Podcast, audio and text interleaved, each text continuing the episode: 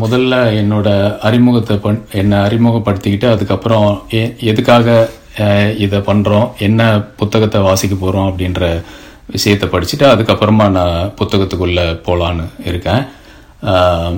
உங்கள் அனைவருக்கும் என் வணக்கங்கள். என் பெயர் Rukmangathan Devarajulu Peachtree City Georgia மாகாணத்திலிருந்து பேசுகிறேன். இந்த அருமையான வாய்ப்பை நமக்கு அளித்த அட்லாண்டா மாநகர தமிழ் சங்கத்திற்கும் அதன் தலைவர் ஜெயசாரதி அவர்களுக்கும் நம் அனைவரின் சார்பாக நன்றியை தெரிவித்துக் கொள்கிறேன். நம்முடைய அன்றாட வேலை குடும்ப வேலைகளே பா- பார்க்க நேரம் இல்லாமல் சுழன்று கொண்டிருக்கும் இந்த காலகட்டத்தில் தமிழர்களுடைய பண்பாட்டையும் தொன்மையையும் அறிந்து கொள்வதற்கு இங்கே இணைந்திருக்கின்ற உங்கள் அனைவரையும் மனதார பாராட்டுகிறேன். நாம் இங்கே தமிழர்களுடைய அதாவது நம்முடைய முன்னோர்களின் வாழ்க்கை முறையையும் நாகரிகத்தையும் அதன் தொன்மையையும் வலிமையான கட்டமைப்பையும் ஆர் அகழ்வாராய்ச்சி புத்தகங்களை படித்து அதை பகிர்வதன் மூலம் தெரிந்து கொள்ள இருக்கின்றோம். நாங்கள் பல குழுக்களாக பிரிந்து ஒவ்வொரு குழுவும் ஒரு குறிப்பிட்ட அகழ்வாராய்ச்சி நூல்களை படித்து அதை சுருக்கமாக உங்களே உங்களிடம் பகிர்ந்து கொள்ளப் போகிறோம். அந்த வகையில் இன்றைய தினம் ஆதிச்சநல்லூர் என்ற ஊரில் நடந்த அகழ்வாராய்ச்சியை பற்றி ஆசிரியர் அமுதன் அவர்கள் எழுதி தினத்தந்தி பதிக்க பதிப்பகத்தால் வெளிவந்த ஆதிச்சநல்லூர் கீழடி மண்மூடிய மகத்தான நாகரிகம் என்ற புத்தகத்தை பகிர இருக்கின்றோம். நம் முந்தைய சந்ததியினரையே நினைத்து பார்க்க நேரமில்லாத இந்த சந்ததியில் பல நூறு ஆண்டுகளாக முன் அழிந்து போன நம் தமிழ் மே- பேரினத்தின் பண்பாட்டை ஆராய்ந்து ஆவணப்படுத்தி அதை புத்தகமாக வெளியிட்டிருக்கும் ஆசிரியர் அமுதன் அவர்களை பாராட்டாமல் இருக்க முடியாது. எனக்கு கொடுத்த பதினைந்து நிமிடத்தில் என்னுடைய பேச்சை முடித்தவுடன் அடுத்த மூவர் ஒன்றன் பின் ஒன்றாக அவர்களுடைய பொருளடக்கத்தை பற்றி பேசுவார்கள். சரி உங்களுக்கு ஒரு கேள்வி எழலாம். ஆண்டிப்பட்டி கங்கை கொண்ட சோழபுரம் கரூர் மற்றும் பூம்புகார் போன்ற பல அகழ் ஆய்வுகள் நடந்திருக்கும் போது எதற்காக முதல்ல ஆ- ஆதிச்சநல்லூர் பற்றி பேசணும்? ஏன்னா அதுதான் தமிழ்நாட்டில் நடந்த முதல் முதல் அகழ்வாராய்ச்சி. அதாவது இது ஆயிரத்தி எட்நூத்தி எழுபத்தாறாம் ஆண்டு நடத்தப்பட்டது. அதனால முதல் அகழாய்வில் இருந்து ஆரம்பிச்சா சரியா இருக்கும் அப்படின்னு கருதுறோம். சரி உங்களுக்கு எல்லாருக்குமே ஒரு கேள்வி எழும். அது என்ன கேள்வினா எதனால நம்ம இதை ப- இதை பத்தி படி தெரிஞ்சுக்கணும்? அதனால என்ன பலன் தமிழ்நாட்டில் இன்றைய அகழ்வாராய்ச்சியோட நிலை என்ன? மறைக்கப்பட்ட உண்மை என்ன? எதனால தமிழர்கள் நாகரிகத்தின் மூத்தவர்கள் என்ற உண்மையை மறைப்பதற்கான முயற்சி நடக்கின்றது? உலகிலேயே திரும்பி பார்க்க வைத்த ஆதிச்சநல்லூர் ஓட இன்றைய நிலைமை என்ன? நாம என்ன செய்ய வேண்டும்? இந்த கேள்விக்கு எல்லாத்துக்கும் இந்த புத்தகத்துல விடை இருக்கு. ஸோ எங்களோட நீங்க இணைந்து இருந்தீங்கன்னா உங்களுக்கு இந்த விடைகள் கிடைக்கும். முதல் சரி நம்ம இப்போ புத்தகத்துக்குள்ள போவோம். முதல்ல வந்து ஆசிரியர் வந்து புதைந்து கிடக்கும் புதையல் அப்படின்ற தலைப்புல அவர் சில விளக்கங்கள் தராரு.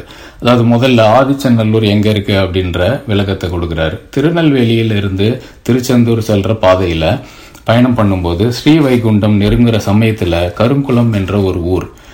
ஒன்று இருக்கு. அந்த ஊர்லேருந்து மூணு கிலோமீட்டர் தூரத்தில் தாமிரபரணி அப்படின்ற ஆற்றின் தென்கரையில் இருக்கிறது தான் ஆதிச்சநல்லூர்.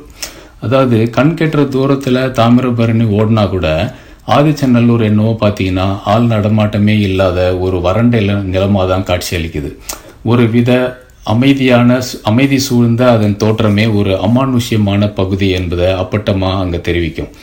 ஆமாங்க அது ஒரு அமானுஷ்யமான பகுதி தான் இது ஒரு மயான பூமி அதாவது இடுகாடு.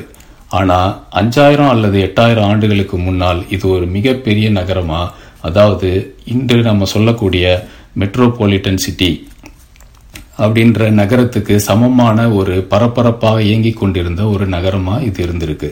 அங்கே வந்து இரும்பு செம்பு போன்ற கனிமங்கள்லாம் சுரங்க தொழில் செய்து அதிலிருந்து பிரித்தெடுத்து அதிலிருந்து விவசாய கருவிகள் அணிகலன்கள் சிலைகள்லாம் செய்யக்கூடிய அளவுக்கு தொழில்நுட்பங்கள் சுறுசுறுப்பா நடந்து வந்துட்டு இருக்கு அப்படின்றது அறிவியல் ஆய்வாளர்கள் நமக்கு சொல்றாங்க.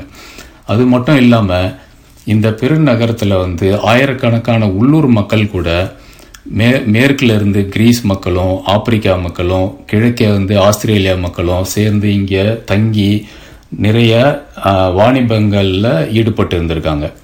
ஆனால் இன்னைக்கு அது பார்த்தீங்கன்னா வெறும் இடுகாடு மட்டும்தான் இருக்குது அந்த மாபெரும் நாகரிகமும் நகரமும் காணாமல் போயிடுச்சு. அந்த காணாமல் போன பழைய நாகரிகத்தை வந்து நம்ம இங்கே இருக்கிற புதைக்குழில தான் தேட போகிறோம் ஒன்று ஒருத்தர் ரெண்டு பேர் இல்லைங்க.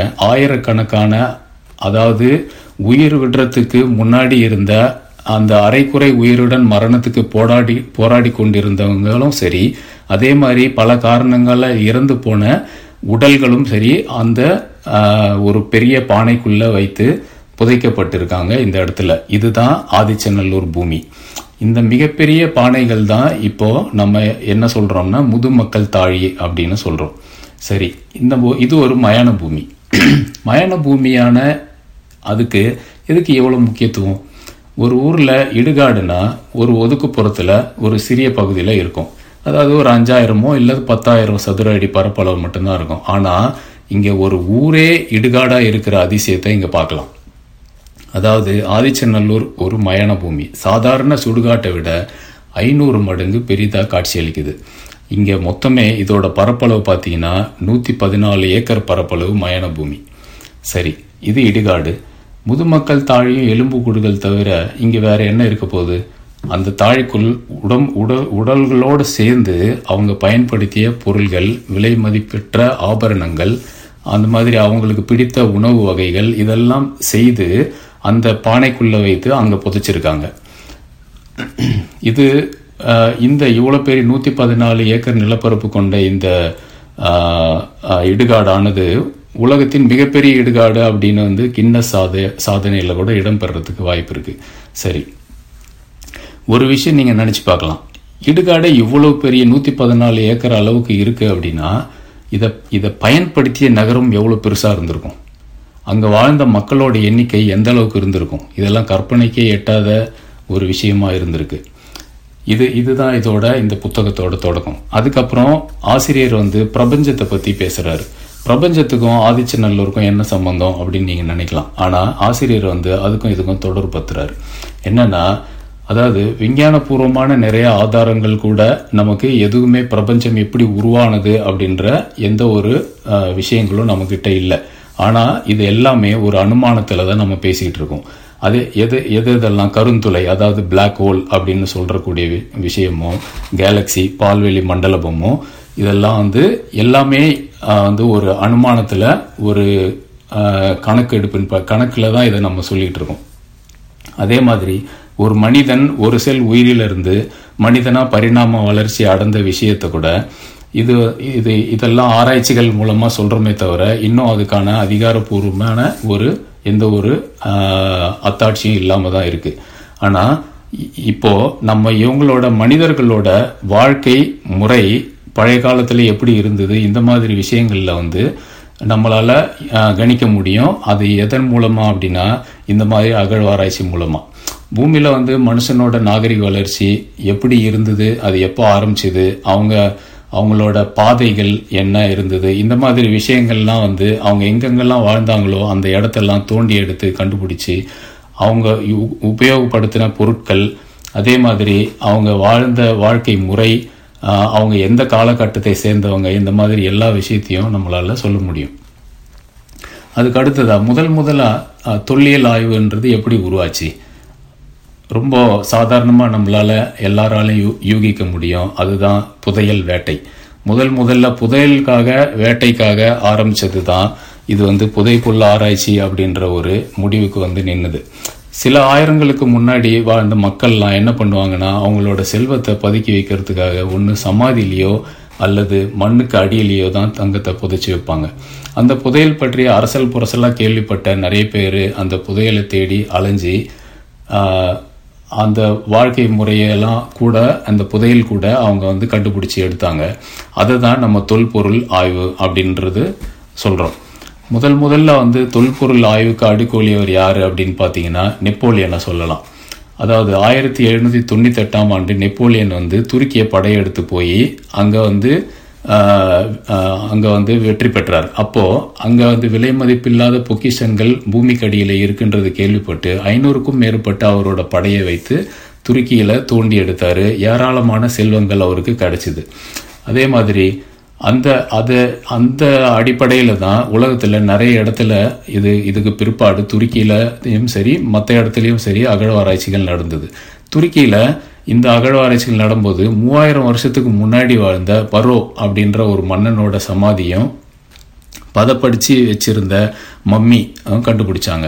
இந்த தகவல்லாம் உலகத்தை வந்து ஆச்சரியமாக திரும்பி பார்க்க வச்சுது.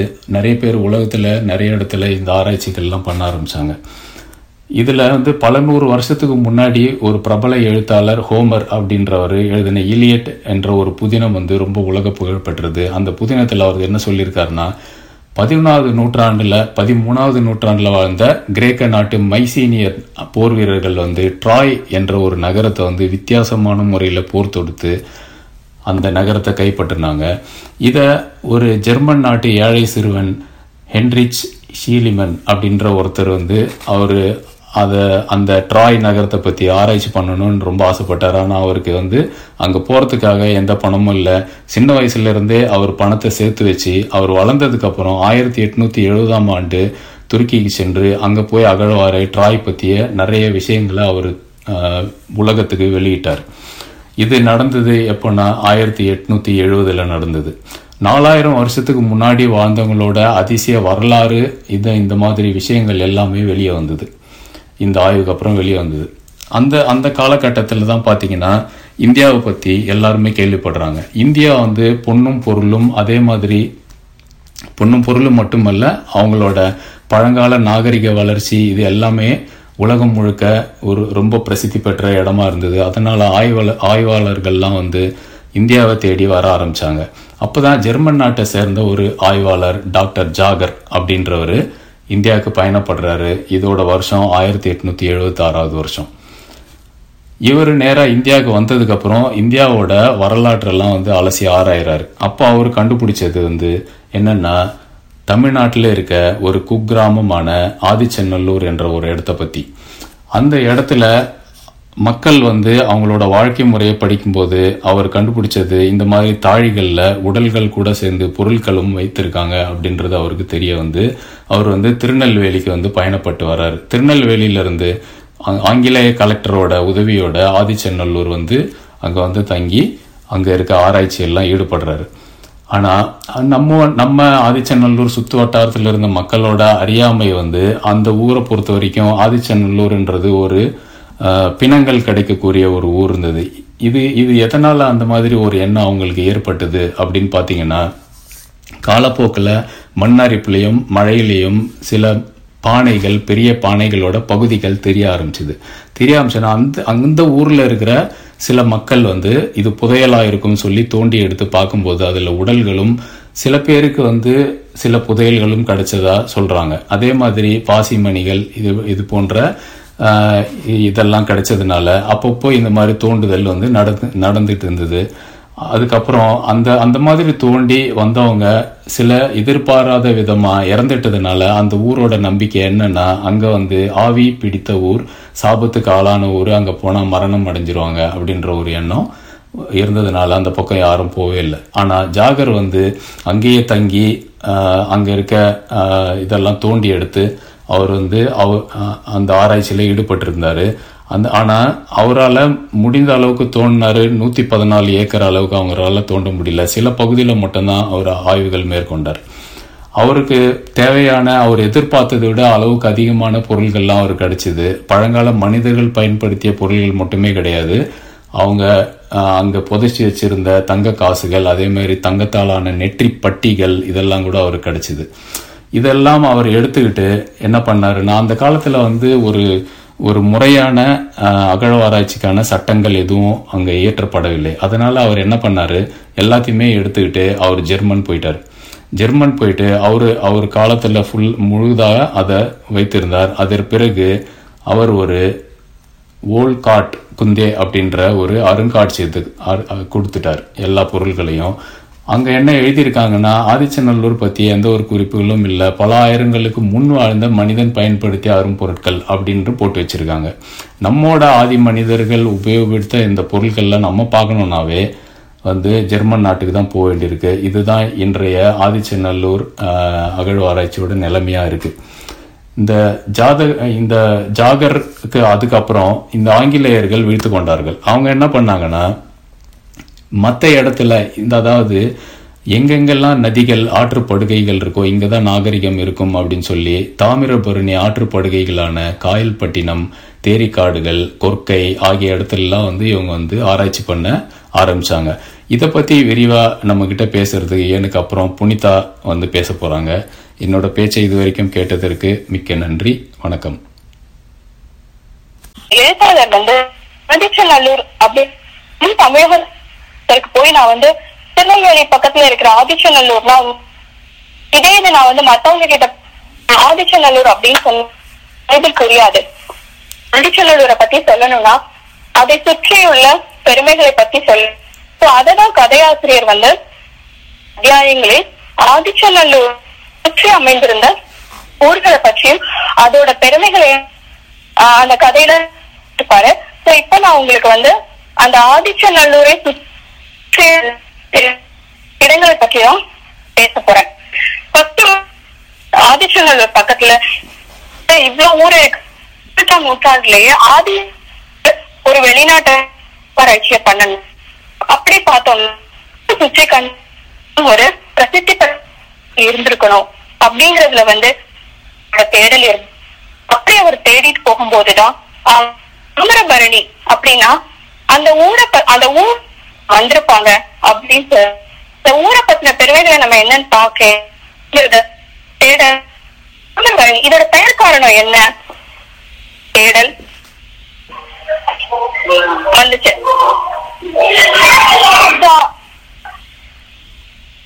தாமன் ஆஹ், அப்படிங்கறத ஒரு கால்டுவெல் அப்படிங்கிற ஒரு ஒரு ஆங்கிலேய நம்ம நாட்டுக்கு வந்தாங்க.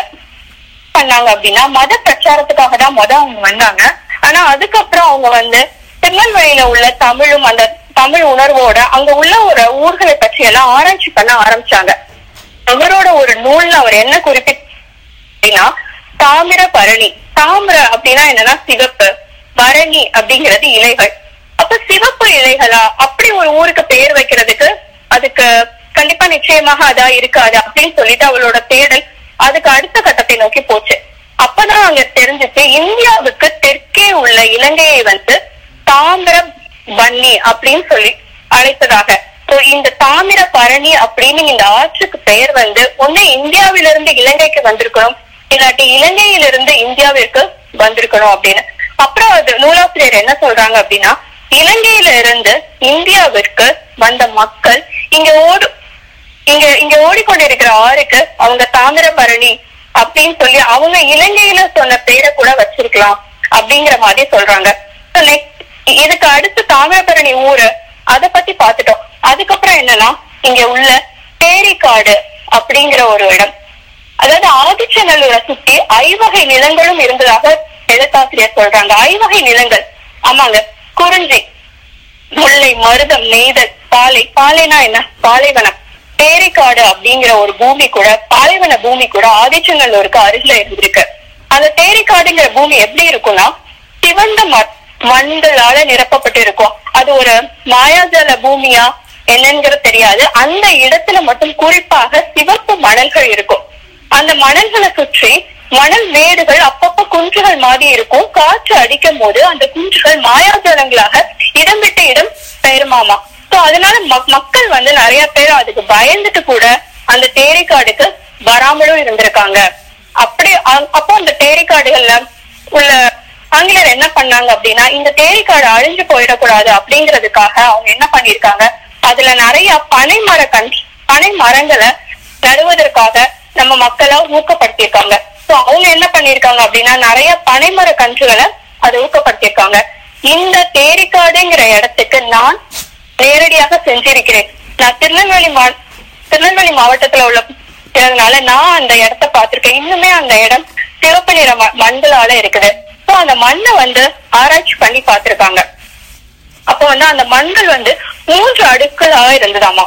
மேலே உள்ள மண் வந்து ஐந்தாயிரம் ஆண்டுகளுக்கு பழமையானதாகவும் அதற்கு அடுத்து உள்ள மண் எட்டாயிரம் ஆண்டுகள் அதற்கு கீழ் உள்ள மண் பத்தாயிரம் ஆண்டுகள் பழமையா இருந்ததுனால கண்டிப்பா இங்க ஒரு அகழ்வாராய்வு நடத்தினா நமக்கு ஏதாச்சும் ஒரு பொருள்கள் கிடைக்கும் எச்சங்கள் கிடைக்கும் நம்ம முன்னோர்களுடைய எச்சங்கள் கிடைக்கும் அப்படின்னு சொல்லிட்டு முதல் தடவை அங்கேயும் அகழ்வாராய்வை நடத்தியிருக்காங்க.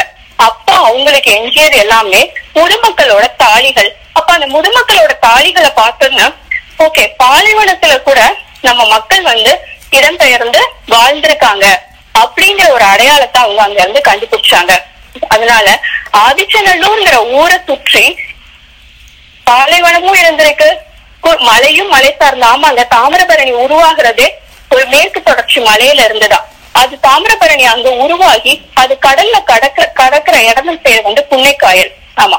புன்னைக்காயல்ங்கிற ஒரு இடத்துல கடலும் ஆரமும் ஆறும் சங்கமிக்கும். அது இன்னமுமே அந்த இடம் அங்க பிரசித்தி பெற்றுதான் இருக்குது. சோ அதையும் எழுத்தாசிரியர் சொல்றாரு. மருதம். கண்டிப்பா தாமிரபரணியோட ஆற்று படுகையில அதோட வற்றாத ஜீவநதியா இருந்ததுனால அங்க விவசாயமும் செழித்தோங்கி இருக்கதா கூட குறிப்பிட்டிருக்காங்க.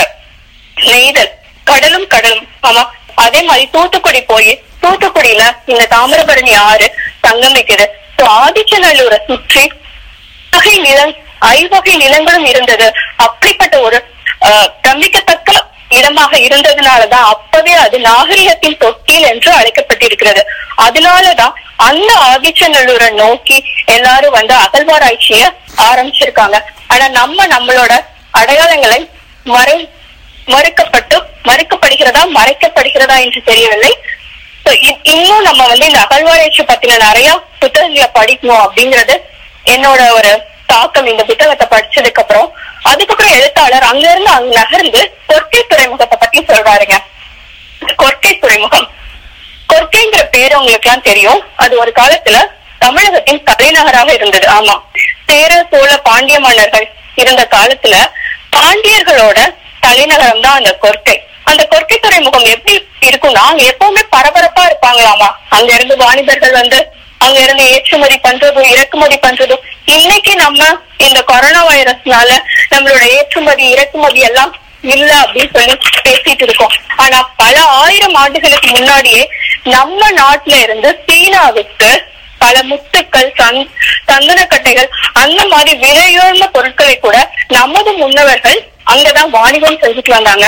அந்த மாதிரி ஒரு பரபரப்பான துறைமுகம் இன்று இருந்ததற்கான அடையாளமே இல்லை. அங்க போய் அகழ்வாராய்ச்சி செய்யும் போது பல மௌரியர்களோட ரோம் நாட்டவர்கள் அவங்களோட தங்க நாணயங்கள் காசுகள் அதெல்லாம் அங்கங்க கிடக்குது அப்படிங்கிற மாதிரி சொல்றாங்களே தவிர இன்னும் அதுக்கு அதற்கான முழுமையான அகழ்வாராய்ச்சியில யாருமே இன்னும் ஈடுபடவில்லை இந்த ஆதிச்சநல்லூரை தேடி வந்ததற்கான காரணம் ஆதிச்சநல்லூரை சுற்றி அமைந்திருந்த இந்த ஒரு பரபரப்பான சூழ்நிலையும் இந்த பிரசித்தி பெற்ற இடங்களும் தான் என்னோட இதுக்கு பின்னாடி வரவங்க அகழ்வாராய்ச்சியில நடந்த கருத்துக்களை பற்றி உங்களிடம் விரிவா கூறுவாங்க அஹ், நன்றி வணக்கம் மிக்க நன்றி மிக்க நன்றி புனிதா ரொம்ப தெளிவா சொல்லிட்டு இருந்தீங்க இருக்கீங்களா பல்வழி அமை இணைப்பில் எங்களோடு அணி இணைந்திருக்கும் அனைவருக்கும் எனது முதற்கு நன்றி கூறிக்கொள்கிறேன். நான் பிரதிபா பிரேம்குமார். இப்பொழுது தாமிரபரணி ஆற்றோட எவ்வளவு அருமையா இருந்தது ஐவகை நிலங்களை பத்தி புனிதா பேசினாங்க. இப்போ அடுத்தது நான் பேச போறது ஒரு ஐந்து அத்தியாயம் உங்களுக்காக திரு அமுதன் அவர்கள் உடைய புத்தகத்திலிருந்து. மண்ணில் முதல் முதல் அத்தியாயம் வந்து மண்ணில் புதைந்த துறைமுகங்கள் அப்படின்னு சொல்லி துறைமுகங்களை பத்தி அவர் சொல்லியிருக்காரு. துறைமுகங்கள் அப்படின்னு சொல்றதுக்கு சொல்லும்போது எனக்கு ஒரு ஆஹ், பாடல் ஞாபகம் வருது. காவிரி ஆற்றின் முகத்துவாரம் ஆழமாகவும் அகலமாகவும் பல கப்பல்கள் வந்து தங்குவதற்கு ஏற்றதாகவும் இருந்தது அப்படின்னு சொல்றத ஒரு நம்மளுடைய முதுக்கண்ணன் சாத்தனார் வந்து ஒரு பாடல் வழியா சொல்லியிருக்கிறாரு. கூம்பொடு மீப்பாய் கலையாது மிசைப்பரந்தோண்டாது புகார் புகுந்த பெருங்கலம் அப்படின்னு சொல்லி சொல்லியிருக்காரு. அதாவது அவ்வளவு அப்படி இருந்ததாமா பெருங்கலங்கள் வந்து போய் வர மாதிரி இருந்தது அப்படின்னு சொல்லி அந்த துறைமுகங்கள் இருந்தது அப்படின்னு சொல்லி சொல்லியிருக்காரு. இப்போ நம்ம புத்தகத்திற்குள்ள போகலாம். முதல் அத்தியாயம் மண்ணில் புதைந்த துறைமுகங்கள். துறைமுகங்கள் அப்படின்னாலே உங்க எல்லாருக்குமே தெரியும். ஆற்றுப்படுகைகள்ல ஆற்றுப்படுகைகள் ஆற்றுப்படுகைகள்ல இருக்கும் அப்படின்னு சொல்லி பல ஆயிரம் ஆண்டுகளா ஓடிக்கொண்டிருந்த இந்த தாமிரபரணி ஆறு தனது ஆதிக்கத்துக்கு உட்பட்ட எல்லா பகுதியில நிறைய நகரங்களை வந்து உருவாக்கி உருவாக்கிட்டு போயிடுச்சு. So, துறைமுகத்தை பாக்குறதுக்கு முன்னாடி இந்த ஆதிச்சநல்லூர்ல எப்படி எல்லாம் ஆய்வு நடந்ததுன்னு ஒரு சின்ன ஒரு இன்ட்ரடக்ஷன் மாதிரி கொடுக்குறாரு ஆசிரியர்.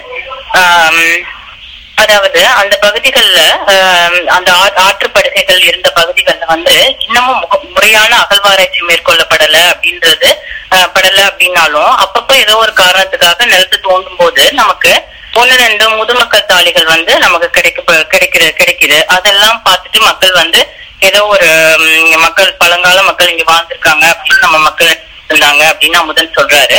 அப்படிப்பட்ட இடங்கள் ஒன்றான ஆதிச்சநல்லூர் ஆய்வுக்கு முக்கியமா அடித்தளமிட்டவர் வந்து யாருன்னு பார்த்தா ஆங்கிலேயரான அலெக்சாண்டர் வீட்டா அவர் வந்து என்ன பண்ணாரு? மொத்தம் முப்பத்தி இடங்கள் முப்பத்தெட்டு இடங்கள்ல அகழ்வாராய்ச்சி நடத்தியிருக்காரு. பல ஆயிரம் ஆண்டுகளுக்கு முன்பு வாழ்ந்த தமிழர்கள் ஆதிச்சநல்லூர்ல மட்டும் இல்லாம இப்போ திருநெல்வேலி தூத்துக்குடி மாவட்டத்தின் பல பகுதிகளிலையும் குடியிருந்தது தெரிய வருது. அது அப்புறம் குலசேகரப்பட்டினம் காயல்பட்டினம் ஸ்ரீவைகுண்டம் சாத்தான்குளம் போன்ற ஏராளமான பழங்கால ஏ- ஏராளமான ஊர்கள் எல்லாம் வந்து பழங்கால வரலாற்றுடன் ஏதோ ஒரு வகையில தொடர்புள்ளையாவே இருந்திருக்கு. ஏன்னா இது எல்லாமே தாமிரபரணியோட ஆற்று ஆற்றுப்படுகைகள்லயே இருக்கு அப்படின்னு சொல்லி நம்ம ஆசிரியர் சொல்றாரு.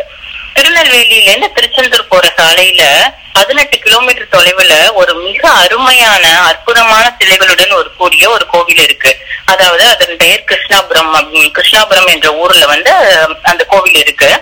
அந்த கோவில் வந்து சிற்பக்கலைகளுக்காக உலக வரைப வரைபடத்திலேயே இடம் பிடிக்க வேண்டிய அந்த கோவிலின் புகழ் நம்ம ஒரு சிலரை தவிர மத்தவங்களுக்கு எல்லாம் தெரியல அப்படின்னு சொல்லி ஆதங்கப்படுறாரு. ஆஹ் இதற்கு அப்புறம் அவர் நேரம் நம்மளுடைய துறைமுகங்களை பத்தி பேச போயிட்டாங்க. அந்த காலத்துல வந்து புகழோட விளங்கிய கொற்கை துறைமுகம் வந்து காயல் என்றும் அழைக்கப்பட்டது. ஆஹ் ஆஹ் உலகை சுற்றி வந்த கடலோடி வாஸ்கோடகாமாவும் இதை பத்தி நம்மளுடைய தன்னுடைய குறிப்புல சொல்லியிருக்காரு. அதாவது சிறப்பான முத்துகள் விளையும் அழகிய நகரம் காயல் அப்படின்னு சொல்லி சொல்லியிருக்காரு. அதே போல ஆயிரத்தி தொள்ளாயிரத்தி இருபத்தி எட்டாம் ஆண்டு அமெரிக்காவின் சிகாகோ பல்கலைக்கழகம் வந்து வரலாற்று குறிப்புகளோட ஒரு உலக வரைபடத்தை தயாரிச்சு வெளியிட்டது. அந்த அட்லஸ்ல முக்கியமான துறைமுகமா நம்மளுடைய காயல் துறைமுகமும் இடம்பெற்றிருக்கு. மறைந்த பிரதமர் ஜவஹர்லால் நேரு அவர்கள் வந்து டிஸ்கவரி ஆஃப் இந்தியா அப்படின்னு ஒரு புகழ்மிக்க நூலை வந்து எழுதியிருக்காரு. அந்த நூலிலையும் தமிழகத்துல முக்கியமான துறைமுகமா காயல் அப்படின்னு சொல்லி ஒரு துறைமுகம் இருந்திருக்கு அப்படின்னு சொல்லி நமக்கு தெரிய வருது. அவரை குறிப்பிட்டனால நமக்கு தெரிய வருது. அதே மாதிரி தமிழக வரலாற்றை ஒழுங்குபடுத்தி தந்தவர் அப்படின்னு நம்ம எல்லாம் சொல்ற திரு திரு கே ஏ நீலகண்ட சாஸ்திரியார் அவர்கள் பதிமூணாம் நூற்றாண்டு வரை புகழோடு விளங்கிய காயல்பட்டின துறைமுகம் பின்னர் மணலால் மூடப்பட்டதால் அதன் செல்வாக்கை இழந்தது அப்படின்னு சொல்லி ஒரு தகவல் தெரிவிச்சிருக்காங்க. இதுல இருந்து என்ன தெரியுதுன்னா பன்னெண்டு பதிமூணாம் ஆண்டு வரை வந்து பரபரப்புடன் இயங்கிய அந்த துறைமுகம் பின்னர் படிப்படியாக தனது செயல்பாட்டை இழந்து விட்டது அப்படின்னு நம்ம இவங்க சொல்றது மூலியமா தான் நம்ம தெரிஞ்சுக்கலாம். பாண்டியர்களுடன் ஆட்சியின் போதும் அதற்கு முன்னரும் சிறப்பான துறைமுகமா இருந்து அதற்கப்புறம் இப்பொழுது துறைமுகம் என்ற அடையாளத்தையே இழந்து நிற்கும் இன்னொரு நகரம் ஒண்ணு இருக்கு. அத பத்தி சொல்லும் போது என்ன சொல்றாங்கன்னா அந்த நகரம் என்னன்னா குலசேகரப்பட்டினம். தாமிரபரணி ஆறு கடலில் சங்கமிக்கும் இடம் இடம் அருகே உள்ள சிறப்பான ஊர்கள்ல வந்து குலசேகரப்பட்டினமும் ஒன்று. இந்தியாவின் மேற்கு கரையோரம் அமைந்திருக்க சேரர்களின் கொல்லம் துறைமுகம் அப்புறம் குஜராத்தில் இருக்க பரோச் துறைமுகம் கி- கிழக்கு கடற்கரை பகுதியில் இருந்த காவிரி பூம்பட்டினம் அதாவது நம்ம பூம்புகார் என்று சொல்றோம் இல்லையா? அது புதுச்சேரி அருகே இருந்த அரிக்கமேடு ஆகியவற்றுடன் தமிழகத்தில் அமைந்த குலசேகரப்பட்டினம் துறைமுகம் வந்து மிக சிறப்பாக வணிகத்துல ஒரு சிறப்பான தொடர்போடு விளங்கியது அப்படின்னு நம்ம தெரிஞ்சு தெரியுது. எந்த தாமிரபரணி ஆற்று நாகரிகத்தால குலசேகரப்பட்டினம் துறைமுகம் செழித்து வளர்ந்ததோ அதே தாமிரபரணி ஆறு காரணமா அது தன்னுடைய முடிவையும் சந்திக்க வேண்டியதாயி ஆயிற்று. எப்படின்னா தாமிரபரணி ஆறு கொண்டு வந்து சேர்த்த மணல் மேடுகள் வந்து குலசேரப்பட்டினம் துறைமுகத்தை வந்து துறைமுகம் என்ற அந்தஸ்துல இருந்து கீழே இறக்கிடுச்சு அப்படின்னு சொல்லி சொல்றாங்க. அது கப்பல் வந்து செல்லும் தகுதியை வந்து இழந்து தனது பணியை வந்து முடிச்சு கொண்டது. அடுத்ததா வந்து ஆசிரியர் காலம் நல்ல காலம் என்ற அத்தியாயம் அடுத்த அத்தியாயத்துல என்ன சொல்ல வர்றாருன்னா பல காலங்களை பத்தி இதுல சொல்றாரு. அதாவது பனிக்கட்டி காலம் அப்படின்னு சொல்லுவோம். நம்ம எல்லாருக்குமே தெரியும். அது ஐஸ் ஏஜ் அப்படின்னு சொல்லுவோம். அடுத்தது கற்காலம் அப்படின்னு சொல்றோம். கற்காலத்தை வந்து மூன்று வகையாக நம்ம வந்து பிரிச்சுக்கலாம். அதாவது எப்படின்னா பழைய கற்காலம் இடைப்பட்ட கற்காலம் அப்புறம் புதிய கற்காலம் அப்படின்னு சொல்லி மூணா பிரிச்சுக்கலாம் பிரிச்சுக்கலாம். பழைய கற்காலம் தான் வந்து நம்ம பாலியோலித்திக்னு சொல்லுவோம். இடைப்பட்ட கற்காலம் மெசோலித்திக்னு சொல்லுவோம். அதுக்கப்புறம் வந்து புதிய கற்காலம் வந்து நியோலித்திக் அப்படின்னு சொல்லி சொல்லுவோம். அதாவது மனிதன் என்ன பண்ணான்னா கற்களை பயன்படுத்தி தனது உணவுக்கு தேவையான பயிர்கள் எல்லாம் உருவாக்கும் விவசாயத்துல ஈடுபட்ட காலம் தான் இந்த புதிய கற்காலம் அப்படின்னு சொல்லி ஆசிரியர் விவரமாக சொல்கிறார் நமக்கு. அதை தவிர கற்காலத்துக்கு அப்புறம் வந்து அந்த காலம் வந்து உலோக காலம் அப்படின்னு சொல்லுவோம். அந்த உலோக காலம்ல மனுஷன் என்ன கண்டுபிடிச்சான்னா செம்பு கண்டுபிடிச்சான். அந்த செம்பு வந்து ரொம்பவும் இலகிய தன்மையா இருந்தது. அதை வச்சு கூறிய பொருட்கள் எல்லாம் அவன் செய்ய முடியாதனால அடுத்ததா வந்து மனித நாகரிக வளர்ச்சி முக்கிய மைல்கல் என்று கொண்டாடப்படி கொண்டாடப்படுவதற்கு காரணமான இரும்பை கண்டுபிடிச்சோம். அந்த இரும்பிலான கருவிகளை பயன்படுத்திய காலம் தான் வந்து இரும்பு காலம் அப்படின்னு சொல்லி நம்ம சொல்றோம். இரும்பின் பயன்பாடு முதன்முறையா கண்டு கண்டுபிடிக்கப்பட்ட இடங்கள்ல ஒன்றா வந்து ஆதிச்சநல்லூர் காணப்படுது. ஆதிச்சநல்லூரோட அகழ்வாராய்ச்சியில் கிடைச்ச இரும்புகளை எல்லாம் ஆராய்ச்சி செய்து பார்க்கும் பொழுது அது மிகவும் பழமையானதாக இருந்திருக்கு அப்படின்னு சொல்லி சொல்றாங்க. இப்போ இந்த காலங்களை பத்தி நம்ம பேசும்போது பழைய கற்காலம் என்பதெல்லாம் என்- எத்தனை ஆண்டு காலத்திற்கு முன்பு இருந்திருக்கணும் அப்படின்றதுக்கு ஹம், அப்படின்றதுக்காக ஒரு சின்ன ஒரு உதாரணம் சொல்லியிருக்காரு. பழைய கற்காலம் என்பது கிமு இருபது லட்சம் ஆண்டு முதல் கிமு பத்தாயிரம் ஆண்டு வரை இருந்திருக்கலாம் அப்படின்னு சொல்றாரு. அதாவது கிமு இருபது லட்சத்துல இருந்து பத்தாயிரம் ஆண்டு கால காலம் வந்து பழைய கற்காலம் அப்படின்னு சொல்றாரு. அப்புறம் இடைப்பட்ட கற்காலம் வந்து கிமு பத்தாயிரம் ஆண்டு முதல் கிமு எட்டாயிரம் ஆண்டு வரை நீடிச்சிருந்திருக்கு அப்படின்னு சொல்றாரு. அதே போல புதிய கற்காலம் வந்து அதாவது இரும்பு காலம் எட்டாயிரம் ஆண்டுல இருந்து நாலாயிரம் கிமு ஒரு நாலாயிரம் ஆண்டு வரை ஆனது அப்படின்னு சொல்றாரு. இப்ப ஆதிச்சநல்லூரோட நாக காலம் வந்து என்ன அப்படின்றத பத்தி நமக்கு ஒரு ஆவல் வருது இல்லையா? ஆதிச்சநல்லூர் நாகரிகம் புதிய கற்காலம் மற்றும் இரும்பு கால வரையறைக்குள் தான் வந்து வருவதா ஆய்வுகள்ல இருந்து தெரிய வந்திருக்கு. ஆதிச்சநல்லூர் நாகரிகம் ஏற்கனவே எட்டாயிரம் ஆண்டுகளுக்கு முற்பட்டதா இருக்கும் அப்படின்றதுதான் ஆய்வாளர்களோட கருத்து. அடுத்ததாக அடுத்த அத்தியாயத்துல என்ன சொல்றாருன்னா நாகரிக முன்னேற்றத்தின் முதல் குடிமக்கள். நம்ம எல்லாருக்குமே தெரியும் இப்போ எல்லாரும் நம்ம சொல்லிட்டு இருக்கோம் நாகரிக முன்னேற்றத்தின் முதல் குடிமக்கள் தமிழர்கள் அப்படின்னு சொல்லி. அதற்கான ஆய்வுகள்லாம் எந்த அளவுல நடந்திருக்கு அப்படின்னு சொல்லி இதுல நமக்கு சொல்றாரு. மனித நாகரிகத்தின் வரலாறு எப்படி ஆரம்பிக்குதுன்னா பழைய கற்காலத்திலிருந்து புதிய கற்காலத்திற்கு நகர்ந்த நிகழ்வு. அதாவது இரும்பு கண்டுபிடிச்சு அந்த இரும்பு காலத்திற்குள்ள நகர்ந்த நிகழ்வு தான் வந்து வரலாற்றுல மிக முக்கியமான பகுதியாக பார்க்கப்படுது. பிரைட்வுட் டாக் ஹோம் ஃபீல்ட் ஆகிய அறிஞர்கள் வந்து ஆய்வோட முடிவுல என்ன சொல்லியிருக்காங்கன்னா பழைய கற்கால மனிதர்கள் வந்து நாடோடிகளா தெரிஞ்சு வேட்டையாடிய போது வேட்டையாடி கொண்டிருந்த போதெல்லாம் காட்டு விலங்குகளால் தாக்கப்பட்டு தாக்குதலுக்கு உள்ளானாங்களாம். அப்பெல்லாம் என்ன பண்ணாங்க சில பேர் வந்து உயிரோடய வர்றது இல்ல வேட்டைக்கு போனவங்க. அதனால அவங்க கூட்டத்துல வந்தவங்க ரொம்ப பயந்தாங்க. அப்ப என்ன பண்ணாங்க அந்த அச்சத்தை தவிர்க்கிறதுக்காக எல்லாரும் சேர்ந்து கூட்டம் கூட்டமா இரு- இருக்கிறதுக்கு ஆரம்பிச்சாங்க. அந்த மாதிரி கூட்டம் கூட்டமா இருக்கும்போது ஒருத்தவங்க ம- ஒருத்தவங்களுக்கு மரணம் நிகழ்ந்துருச்சுன்னா அவங்க அதுக்காகவும் ரொம்பவுமே அவங்களுக்கு அந்த நிகழ்வு வந்து சஞ்சலப்படுத்திடுச்சு அவங்கள அவங்களோட கூட இருந்தவங்க இறந்துட்டாங்கன்னு அப்ப அவங்க என்ன நினைச்சாங்க அவங்களோட கூட இருந்தவங்க வந்து மீண்டும் ஒரு பிறவி எடுத்து வருவாங்க. அதனால அவங்கள வந்து எரிக்காம நம்ம புதைச்சு வைக்கலாம் அப்படின்னு சொல்லி ஆரம்பிச்சதுதான் இந்த முதுமக்கள் தாலி. இப்பொழுது நமக்கு கிடைக்கப்படும் முதுமக்கள் தாலி அந்த மாதிரி எல்லாம் கிடைக்கிறதுக்கு காரணம் வந்து அந்த மக்கள் அப்படி நினைச்சதுதான்.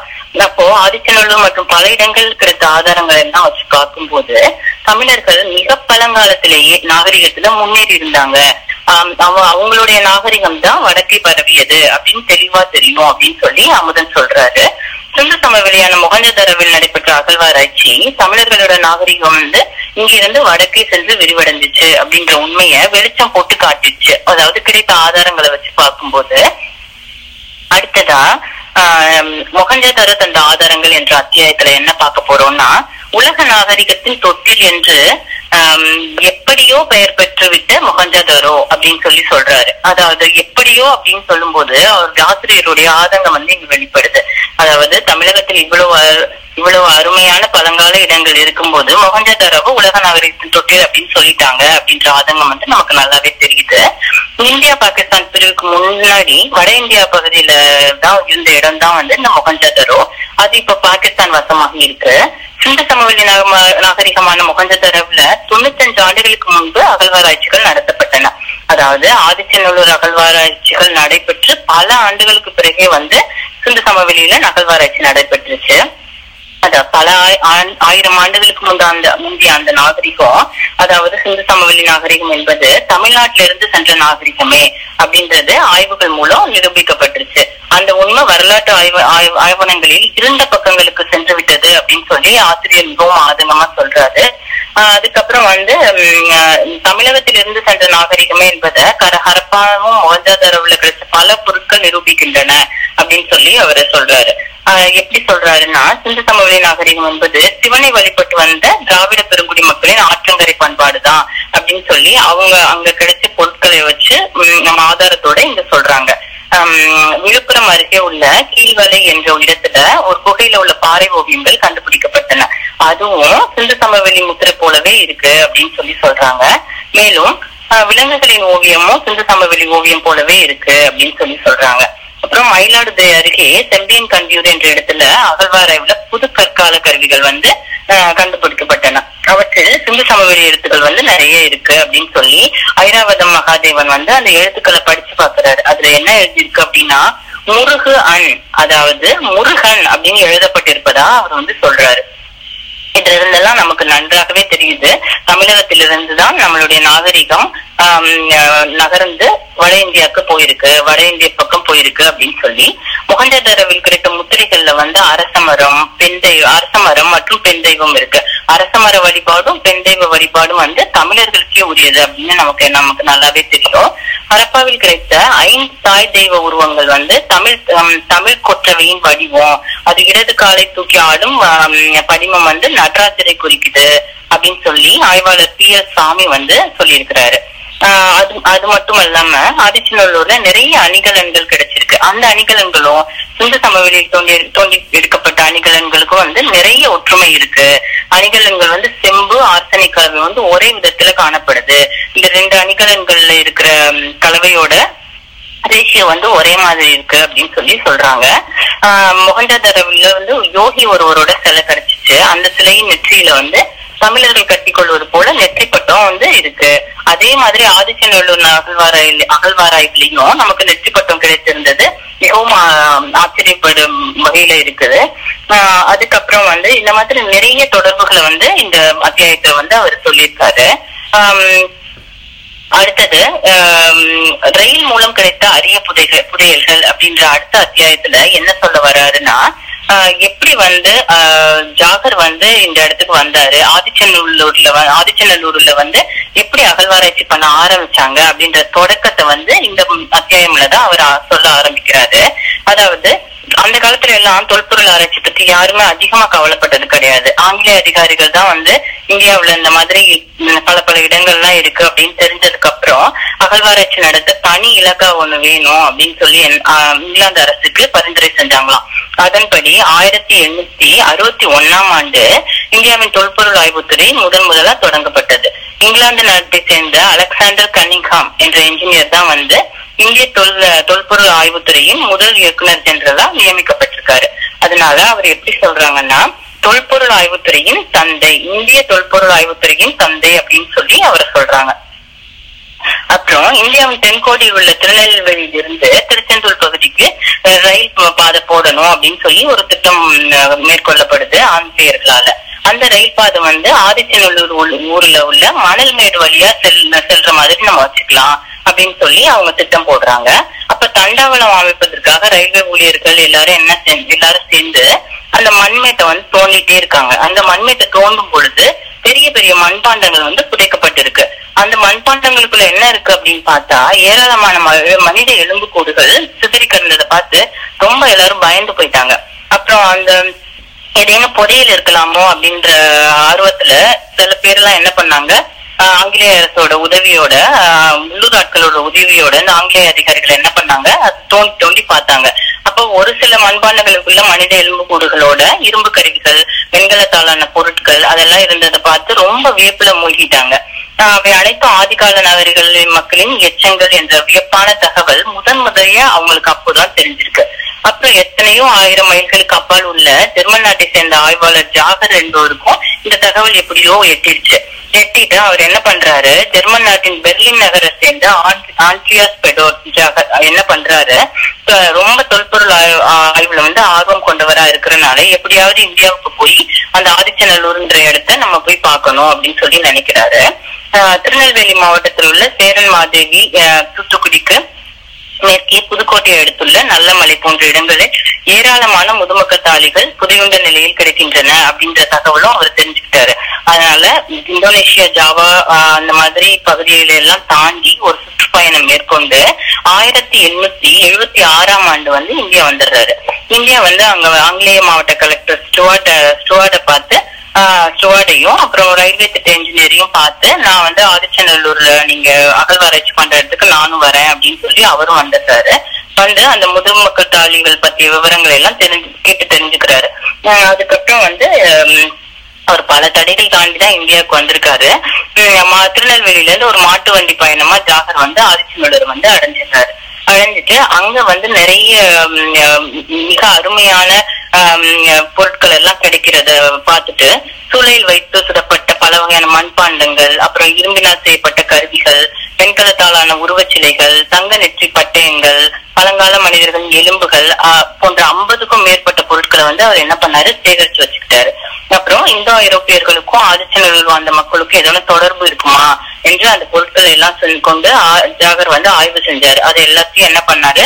ஒரு பெரிய பெட்டியில போட்டு இரும்பு பெட்டியில போட்டு நம்ம அவரோட ஊருக்கு வந்து எடுத்துட்டு போயிட்டாரு. எடுத்துட்டு போய் ஆஹ் அந்த தொடர்பை பத்தி ஆராய்ச்சி செஞ்சு பார்க்கும்போது அந்த ஆய்வின் முடிவுல வந்து அவருக்கு கிடைச்சது என்னமோ ஏமாற்றம் தான். அவங்களுக்கும் நமக்கும் எந்த தொடர்புமே இருக்கிற மாதிரி அவருக்கு தெரியல. ஆனா அதை எடுத்துட்டு போயிட்டு அவருக்கு நிறைய ப- பிரச்சனைகள் வந்துருச்சு. பெர்லின் நகர்ல வந்து பல எதிர்ப்புகளை அவர் சந்திக்க வேண்டியதாயிடுச்சு. அந்த எலும்புகளுக்கு உரிய மனிதர்களோட ஆவியையும் சேர்த்து பெர்லின் நகருக்கு ஜாகர் கொண்டு வந்துட்டார் அப்படின்னு சொல்லி ஆஹ், நிறைய இதனால நிறைய விபரீதங்கள் நடக்கலாம் அவர் அப்படின்னு சொல்லி அவர் மேல குற்றம் சாட்டப்பட்டுச்சு அவங்க உள்ளூர்ல. இந்த பிரச்சனை காரணமா ஆஹ், இந்த பிரச்சனை இந்த மாதிரி நிறைய பிரச்சனைகளை வந்து ஜாகர் வந்து நிறைய சந்திச்சாரு. இதெல்லாம் எடுத்து ஆதிச்சநல்லூர்ல இருந்து எடுத்துட்டு போய் அவர் ஊருக்கு எடுத்துட்டு போயிட்டு அப்புறம் உலகின் எந்த பகுதியிலும் இரும்பு உலோகம் கண்டுபிடுவதற்கு பல ஆண்டுகளுக்கு முன்னாவே ஆதிச்சநல்லூரில் இரும்பால் செய்யப்பட்ட மண்வெட்டி கொழு கோடாரி வாள் போன்ற ஆயுதங்கள் நிறைய இருந்தன அப்படின்னு சொல்லிட்டு நிறைய பயன்பாட்டில் இருந்தன. அதையெல்லாம் இப்பவும் நம்ம போய் பெர்லின் நகரோட மியூசியத்துல பார்த்தோம்னா அங்க அருங்காட்சியகத்துல இதெல்லாம் வச்சிருக்காங்க. நம்ம யாராவது பெர்லின் போகிறதுக்கு வாய்ப்பு கிடைச்சுன்னா அங்க போய் பாருங்க.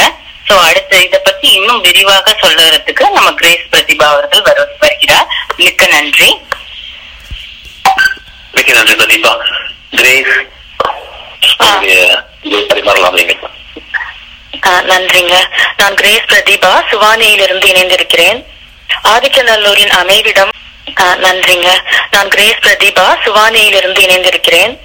ஆதிச்சநல்லூரின் அமைவிடம் தாமிரபரணியின் சிறப்பு சுற்றுவட்டார ஊர்கள் அப்புறம் அகழ்வாராய்ச்சியை பற்றிய சில தகவல் தகவல்கள் என்று ஆர்வமூட்டும் வகையில் பகிர்ந்து கொண்ட துப்பாங்கிடன் ஜெகா பிரதிபா மூவருக்கும் முதலில் நன்றிகள். இப்ப வாங்க நம்ம ஆதிச்சநல்லூர் போகலாம். எனக்கு ஒண்ணு தோணுச்சுங்க. தேம்ஸ் நதி துறைகளை தன் பக்கம் ஈர்த்த தாமிரபரணி. எப்படி இந்த ஆங்கிலேயர்கள் இப்ப பிரதீபா சொன்ன மாதிரி ஜாகர் வந்து அங்க வந்து அகழ்வாராய்ச்சி பண்ணிட்டு பொருட்கள் எடுத்துட்டு போயிட்டாரு. அதுக்கு முன்னாடி வந்து அரசு அகழ்வாய்வு இல்லாம சும்மா எல்லாரும் கேள்விப்பட்டு தோண்டிட்டு இருந்தாங்க புதைகளுக்காக So, இப்ப வந்து ஆதிச்சநல்லூர்ல ஜெர்மானியர் ஆயிரத்தி எண்ணூற்றி எழுபத்தி ஆறில் அகழாய்வு செய்து தொன்மையான பொருட்களை எடுத்துட்டு போயிட்டாரு அப்படின்னு சொன்னோன்னா ஆங்கிலேய அரசுக்கு பொருட்களை ஒரே குறுகுறுப்பு. அங்க என்னதான் இருந்துச்சு? அவர் என்ன எடுத்துட்டு போனாரு? அந்த ஓரத்துல தென் கோடியில எங்கேயோ இருக்கிற ஒரு ஊர்ல என்ன கிடைச்சிருக்கும் அப்படின்னு சொல்லிட்டு விசாரிக்க ஆரம்பிச்சாங்க. அப்ப ஜாகர் கூட திருநெல்வேலியில ஸ்டூவர்ட் என்பவர் மாவட்ட கலெக்டரா இருந்தாரு. அவர் அகழ்வாராய்ச்சியில கூட இருந்தாரு ஜாகர் கூட அப்ப அவர்கிட்ட கேட்டோன்னே அவர் வந்து ஆங்கிலேய அரசுக்கு ஒரு கடிதம் எழுதுறாரு. அந்த கடிதத்துல அகழ்வாராய்ச்சியை பற்றி விரிவா எழுதியிருக்காரு. அந்த கடிதம் வந்து இந்த நூல்லையும் பின்னாடி ஆங்கிலேய அகழ்வாராய்ச்சி செஞ்ச அலெக்சாண்டர் ரியா அவரோட ஒரு பட்டியல் நூல்லையும் மேற்கோள் காட்டப்பட்டிருக்கு. இப்ப இந்த ஸ்டூவர்ட் இந்த கடிதத்துல என்ன சொன்னாரு அப்படின்னா அகழாய்வு செய்யப்பட்ட இடம் அதோட தன்மை எப்படி இருந்தது அப்படின்னு முதல்ல சொல்றாரு.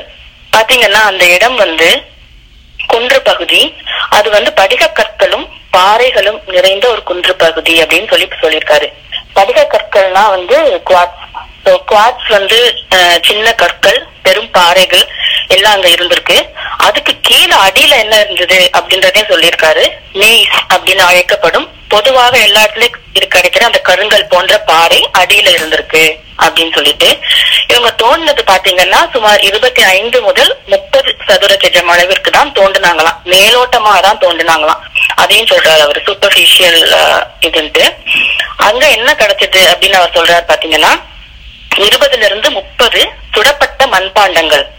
அது வந்து ஒவ்வொன்றும் வெவ்வேறு அளவினதா இருந்துச்சான் அஹ், அஹ், சில அந்த அளவுகள் குறிச்சிருக்காரு. மூன்று அடிக்கு ஒன்பது அங்குலம் மூன்று அடிக்கு ஆறிலிருந்து மூன்று அடிக்கு பத்து அங்குலம் வரை. இப்படி வெவ்வேறு அளவுகள்ல இருந்துச்சு.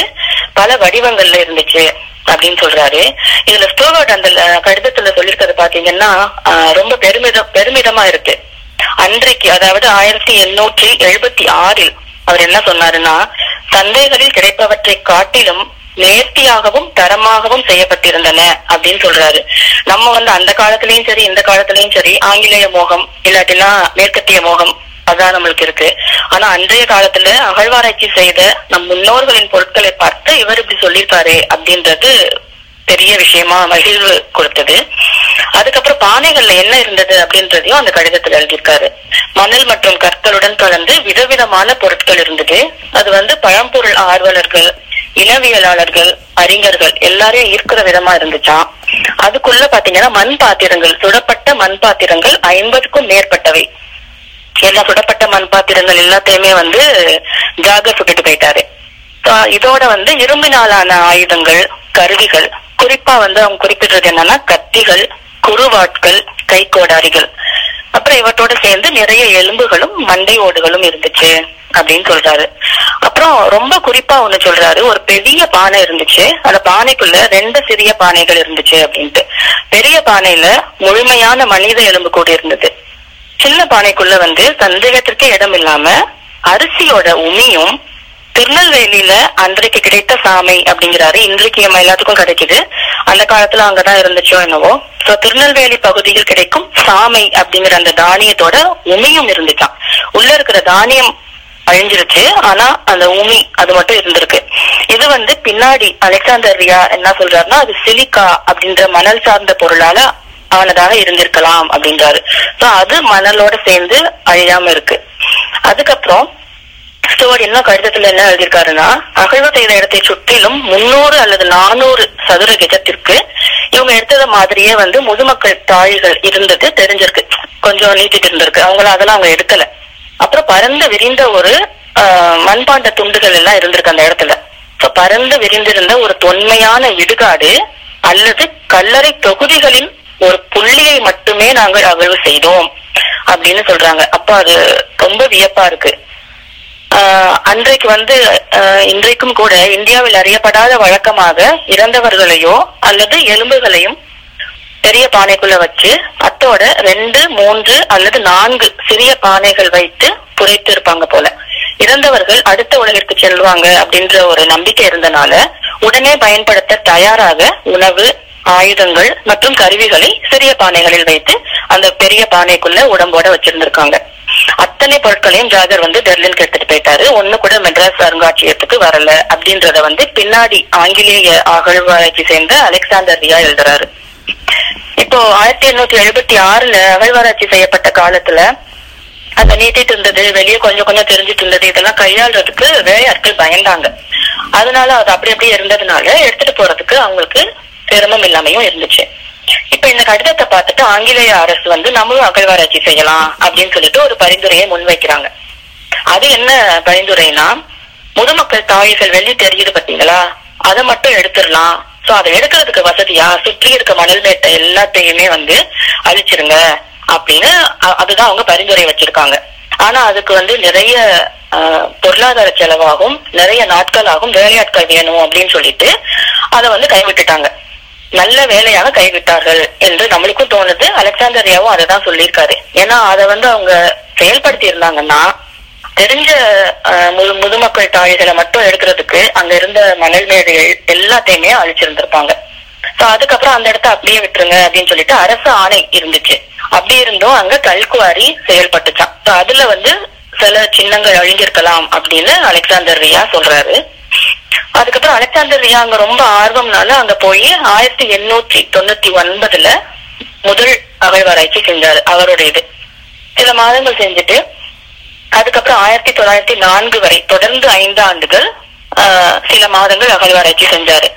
அப்ப அவர் என்ன சொல்றாருன்னா நூறுக்கும் நூறு ஏக்கருக்கும் அதிகமான ஆய்வு செய்ய வேண்டிய இடம் இருக்குது அப்படின்னு. அப்புறம் இன்னொரு ஒரு ஹம், விஷயம் சொல்றாரு. ஆதித்தன் என்று ஒரு அரசன் அரசாட்சி செய்த இடம். அதனால ஆதித்த நல்லூர் அப்படின்னு பெயர் பெற்றுச்சு அப்படின்றாரு. இந்த மாதிரி சிறு சிறு குறிப்புகளையும் கண்டுபிடித்து சொல்லியிருக்கிறது வந்து அலெக்சாண்டர் ரியா மேல பெரும் மதிப்பு வருது. அப்ப நூத்தி பதினாலு ஏக்கர் அளவு ஆய்வுக்குரிய இடம். அது முதல்ல ருக்மாங்கிதன் சொன்ன மாதிரி முழுமையாக இடுகாடாகவே பயன்படுத்தப்பட்டது. ஆனா பல முறை ஜாகர்ல துவங்கி அலெக்சாண்டர் ரியா அதுக்கப்புறம் பிரெஞ்சு ஒருத்தர் வந்தாரு. இந்தியா இது எல்லாம் பண்ணாலுமே வந்து ஒரே இடத்துல சிறிய இடத்துல மட்டும்தான் பண்ணிருக்காங்க இப்போ அலெக்சாண்டரியா வந்து அந்த இடம் எப்படி இருந்தது அப்படின்னு சொல்றாரு. ஆய்வுக்குரிய இடம் வந்து தாமிரபரணி ஆற்றின் தென்கரையில் வடக்கிருந்து தெற்காக நீண்டு இருந்துதான் அது ஒரு உயர் உயர்வான பகுதி. தாமிரபரணி ஆற்றின் ஒட்டி ஒரு சிறு குன்று இருந்துச்சாம். அது வரைக்கும் இந்த மாதிரி நீளமான ஒரு இதா இருந்துச்சு. பகுதியா இருந்துச்சு அப்படின்றாங்க. இன்னொன்னு என்ன சொல்றாருன்னா அகழ்வாராய்ச்சி செய்யும் பண்டைய இடங்கள் எல்லாத்துலயுமே வந்து விவசாயத்திற்கு பயன்படாத மலைப்பாங்கான கரடு முரடான இடங்களையே கல்லறைக்குரிய இடமாக தேர்ந்தெடுத்தாங்களாம். சோ இந்த மாதிரி முதுமக்கள் தாய்கள் அருகே இடங்கள் இந்த இடங்களுக்கு அருகே வாழ்விடங்கள் இருந்ததற்கான ஆதாரங்களும் பெரும்பாலும் கண்டுபிடிக்கப்பட்டிருக்கின்றன. இங்க ஆதிச்சநல்லூர்ல இன்னும் கண்டுபிடிக்கப்படவில்லை என்றாலும் கூட.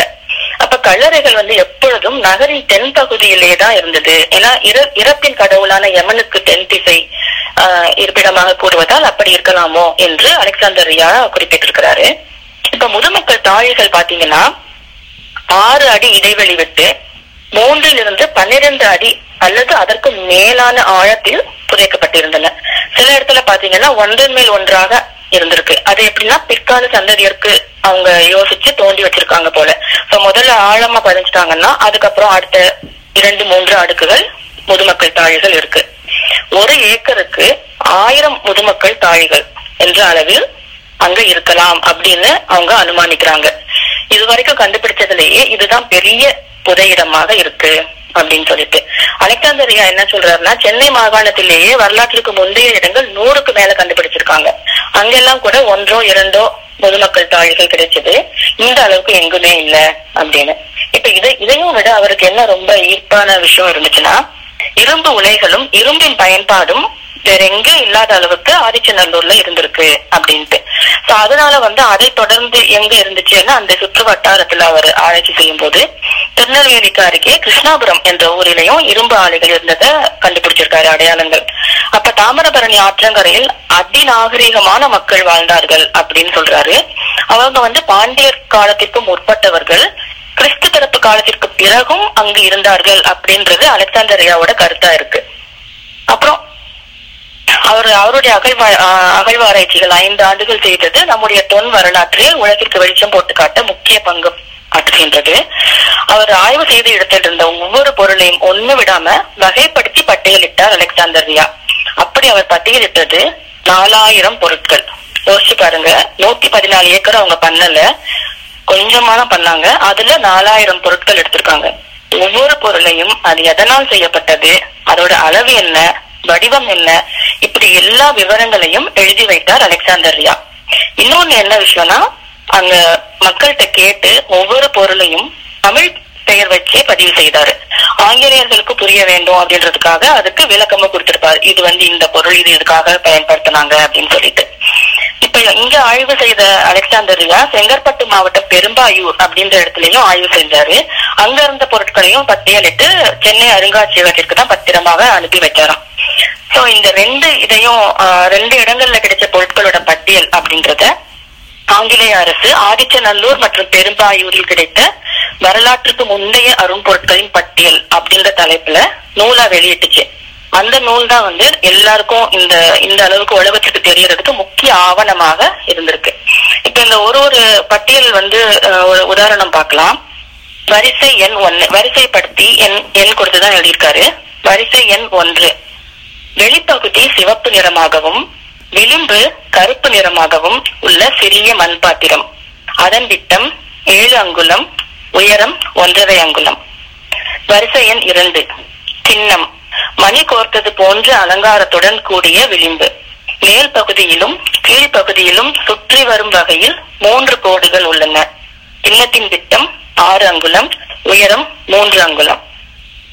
இப்படி ஒரு ஒரு பொருளுக்கும் வந்து அஹ், அலெக்சாண்டரியா இவ்வளவு மெனக்கெட்டு எழுதியிருக்காரு. அதுக்கப்புறம் இதோட வந்து தங்கத்தாலான ஆபரணங்கள் செம்பு வெண்கல பொருட்கள் இரும்பு ஆயுதங்கள் கருவிகள் அலங்கார பொருட்கள் வீட்டு உபயோக பாத்திரங்கள் முதுமக்கள் தாழிகள் மண்பாண்டங்கள் எல்லாத்தையும் வந்து அவர் பட்டியல் பட்டியல் போட்டாரு. இந்த நூல்ல வந்து மண்ணால் செய்த பொருட்கள் வெண்கலத்தால் ஆன பொருட்கள் இரும்பினால் செய்யப்பட்ட பொருட்கள் அப்படின்னு தனித்தனியா அவங்க சொல்லியிருக்காங்க. நான் எல்லாத்தையும் சொல்லாம ரெண்டு மூணு இப்போ நேரம் கருதி உதாரணத்துக்கு சொல்றேன். மண்ணால் செய்த பொருட்கள் வந்து கிண்ணம் பானை பானை மூடி சட்டி சர்வச்சட்டி போனி குண்டா கலயம் குதிர் அகல் ஈமக்கலையம் ஈமச்சடங்கு செய்வதற்காக ஒரு கலையம் பயன்படுத்தியிருக்காங்க. அது மைக்கிண்ணம். கிண்ணம் தேன் குடுவை. தேன் குடுவை வந்து மூசை அப்படின்னு சொல்றாங்க. மூசை. அப்புறம் வானொலி பனியார சட்டி இதெல்லாம் இருக்கு. நூத்தி பத்து மண்பாண்டங்களை அவர் எழுதியிருக்காரு. அதுல ஐம்பதுக்கு தான் பேர் தெரியுது. அறுபதுக்கு பேர் தெரியல. எதுக்கு பயன்பட்டாங்க பட்டுச்சுன்றதும் தெரியல. வெண்கலத்துல ஆன பொருட்கள் வந்து தாம்பாளம் பூச்சட்டி குடம் குத்து ஆஹ் வட்டில் கும்பா அகப்பை நெய்ச்சட்டி இந்த மாதிரி இரும்பு நாள் செஞ்ச பொருட்கள் வந்து மண்வெட்டி கொழு பலி கொடுப்பதற்கான பலிவாள் இருமுனை கொண்ட பட்டாக்கத்தி பட்டையான வெட்டுக்கத்தி நெருப்பு உண்டாக்குவதற்கான சிறிய கருவி. அது ஏதோ ஒரு க- க- கட்டையா கம்பி மாதிரி நீட்டிட்டு இருக்குமா இரும்புல? அதை வந்து ரெண்டும் உரசி நெருப்பு வருமா? அந்த மாதிரி ஒரு கருவி எல்லாம் வச்சிருக்காங்க. தொங்கு விளக்குகள் விளக்கு தாங்கி குத்தீட்டி அம்பு தலைகள் திரிசூலம் இதெல்லாம் இருந்திருக்கு. இது போக தங்கத்தால் செய்யப்பட்ட நெற்றி பட்டங்களும் தாலிகளும் அங்க இருந்துச்சாம். இப்ப அலசாகரியா என்ன சொல்றாருன்னா பல ஆயிரம் ஆண்டுகளுக்கு முன்பே அங்கு வாழ்ந்த தமிழர்கள் வழமையான நாகரிகத்துடன் வாழ்ந்திருக்காங்க அப்படின்னு சொல்லிட்டு அந்த மக்கள் வேட்டையாடுவது விவசாயம் செய்வது வீடுகளில் ஆடு மாடுகளை வளர்ப்பது வகை வகையான அழகிய மண்பாண்டங்கள் செய்வது இரும்பு ஆயுதங்கள் கருவிகள் செய்வது அழகிய மணிகளாலான ஆபரணங்கள் தயாரிப்பது இது போக நெசவு தொழில் செய்வதிலும் மரச்சாமான்கள் தயாரிப்பதிலும் தேர்ந்தவர்களாக இருந்தாங்க அப்படின்றது அங்க கிடைச்சிருக்க கருவிகள் எல்லாத்தையும் ஆராய்ஞ்சு பார்க்கும்போது முடிவுக்கு வர முடியுது அப்படின்னு சொல்றாரு. தங்க சுரங்கம் இருந்ததற்கான அடையாளம் திருநெல்வேலி வட்டாரத்துல கிடைச்சல இது வரைக்கும் கிடைக்கல. அப்ப மண் குவியலுக்குள்ளயும் முதுமக்கள் தாய்களுக்குள்ளயும் அலெக்சாந்தரையா தேடி இருபத்தி மூணு தங்க நெற்றி பட்டங்கள் கிடைச்சாரு. இப்ப கூட நம்ம ஊர்ல வந்து திருமணங்கள்ல பட்டம் கட்டுவாங்க.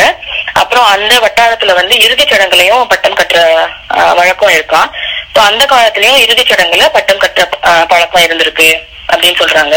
அது வந்து பட்டையா ரெண்டு பக்கமும் அஹ், கடுகு அளவில் புள்ளிகள் போன்ற ஓட்டை போட்டு அது வந்து கம்பியோ இல்லாட்டி ஒரு நூலோ வச்சு நெத்தியில கட்டுற மாதிரி இருந்திருக்கு.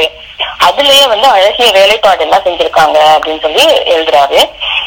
இப்ப தங்கம் அங்க எப்படி வந்துச்சு அப்படின்னா ஆஹ், பல ஆஹ், நாடுகளுடன் எவன தொடர்பு இருந்துச்சு. So அங்கிருந்து வந்து பண்ட மா- மாற்றம் மூலமா கிடைச்ச தங்கத்தை இவங்க இந்த மாதிரி உருக்கி ஆஹ், ஆபரணமாவோ அணிகலனாவோ அழகிய பொருட்களாகவோ செய்வதற்கான ஆஹ், கருவிகள் வச்சிருந்தாங்க அப்படின்னு ஒரு ஒரு ஆஹ், சில ஆய்வாளர்கள் சொல்றாங்க. அதே மாதிரி தாமிரபரணி ஆற்று கரையோரம் ஒரு முக்கியமான துறை நகரம் கொர்க்கை ஆஹ், சொன்னாங்க. அங்க வந்து அக்கா சாலை அப்படின்னு ஒண்ணு இருந்துச்சாங்க. அது அகழ்வாராய்ச்சியில தெரிஞ்சிருக்கு. இப்ப கூட அக்கா சாலை அப்படின்னு அந்த இடம் எழுதி வச்சிருக்காங்களாம். அக்கம் என்றால் தங்கம். இது எனக்கு இப்ப ரொம்ப ஆஹ், புதிய விஷயம். தங்கத்தை ஆபரணமாகவும் நாணயமாகவும் செய்யும் இடம் அக்கசாலை எனப்பட்டது அப்படின்றாங்க. பொற்கையில வந்து கோவில் ஒரு கோவில் இருக்கு. அக்கசாலை ஈஸ்வரமுடையார் கோவில் அப்படின்னு பொற்கை கல்வெட்டுல இருக்கான் இதெல்லாம் வச்சு பார்க்கும்போது தாமிரபரணி கரையோர நாகரிகத்துக்கு தங்கம் தாராளமாக இருந்தது அப்படின்னு சொல்றாரு. அப்புறம் பேடி பேட்டி சீனிவாச ஐயங்கார் தமிழர் வரலாறு அப்படின்ற தன்னோட நூல்ல முட்டுக்கள் மட்டும் இல்ல பல பொருட்களும் வடநாட்டு வர்த்தகத்தினரால் ரொம்ப வேண்டி இங்க இருந்து வாங்கிட்டு போனாங்க அப்படின்னு. அதோட பொண்ணும் வைரமும் இருந்துச்சு அப்படின்னு சொல்றாரு. பெண்கள் அணிகலன்கள் அணிந்திருந்ததற்கான சான்றுகள் பெண் தெய்வங்கள் அணிகலன்கள் இருந்தது போன்ற சிலைகள் இதெல்லாம் அங்க இருந்துச்சு. இப்போ தங்க பயன்பாடு வந்து சிந்து சமவெளி நாகரிகத்திற்கு இங்கிருந்து தான் போயிருக்கணும் அப்படின்னு ஆய்வாளர்கள் கருதுகிறார்கள். அதுல ஒரு சான்று வந்து பிரதீபா சொன்ன மாதிரி ஒரு மதகுருவின் சிலை கண்டெடுக்கப்பட்டது. அதுல வந்து வட்ட வரிகள் புல்தகடு நெற்றியில கட்டிருக்க மாதிரி இருக்கு.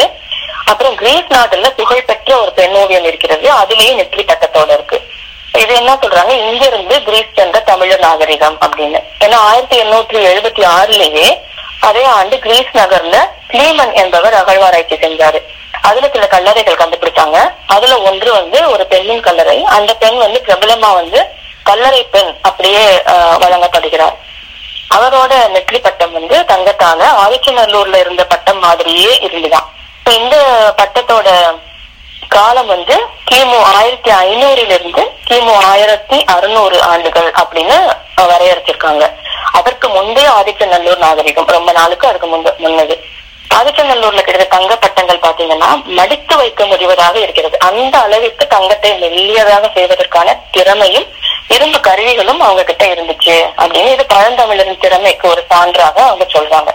இப்ப முன்னாடியே அவங்க என்ன சொன்ன மாதிரி வேற எங்கேயும் இரும்பு உலைகள் கிடைக்காத மாதிரி இருக்கிற அளவுக்கு ஆதிச்சநல்லூர்ல ரொம்ப அதிகமா இருக்கு. அப்ப இங்க இருந்துதான் முதன்மையான தமிழ நாகரிகம் அப்படின்னு இங்க நிறுவியிருக்காங்க அப்படின்னு சொல்றாங்க. இப்ப இந்த கற்காலம் ஆஹ், ஆஹ், செம்பு காலம் இதெல்லாம் தாண்டி இரும்பு காலம் பத்தி பிரதிபா சொன்னாங்க இல்லையா? அப்ப இவங்க எப்படி அங்க இரும்பு கண்டுபிடிச்சிருப்பாங்க அப்படின்னு பார்க்கும்போது இவங்க அடுப்பு மூட்டி சமைக்கல கல்லு வச்சு அப்படியெல்லாம்.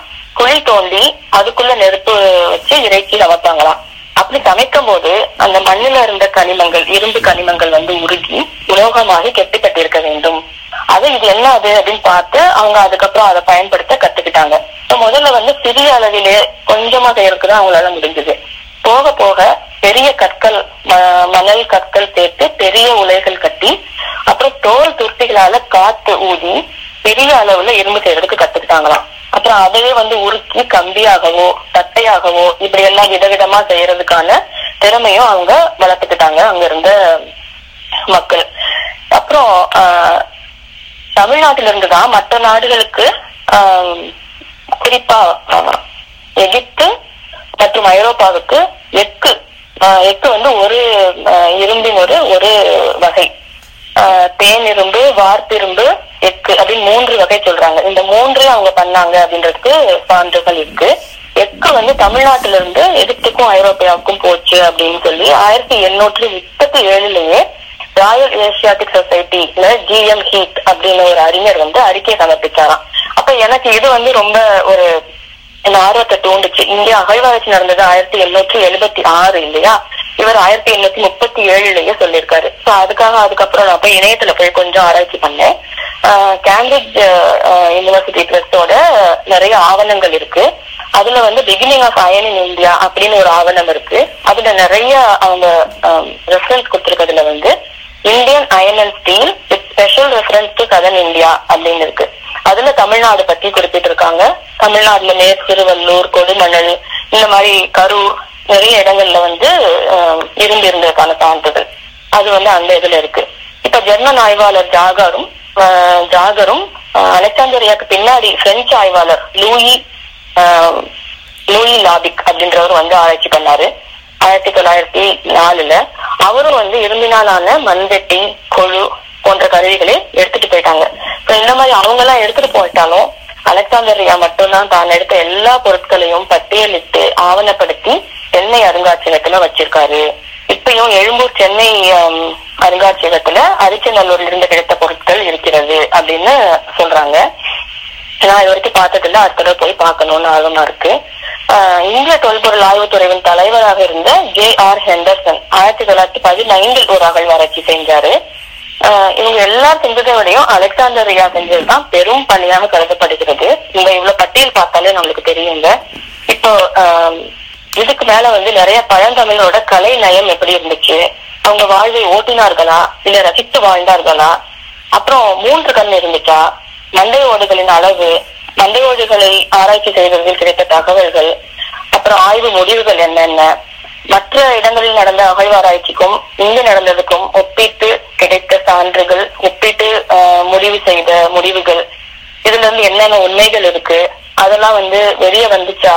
மறைச்சாங்களா? இந்த மாதிரி பல தகவல்கள் இன்னும் இருக்கு. இன்றைக்கு இத்தோட முடிச்சுக்கிறோம். அடுத்த வாரம் ஞாயிற்றுக்கிழமை ஒன்பது மணிக்கு இதே இணைப்பில் வாங்க. இது வரைக்கும் கேட்டதுக்கு ரொம்ப நன்றி. மிக்க நன்றி மிக்க நன்றி. நம்மளுடைய சேர்மன் பழனி அவர்கள் ஜாயின் பண்ணியிருக்கார் கால்ல அவர் சில ஃபியூ வேர்ட்ஸ் நம்மளுக்கு சொல்லுவார் இப்போ.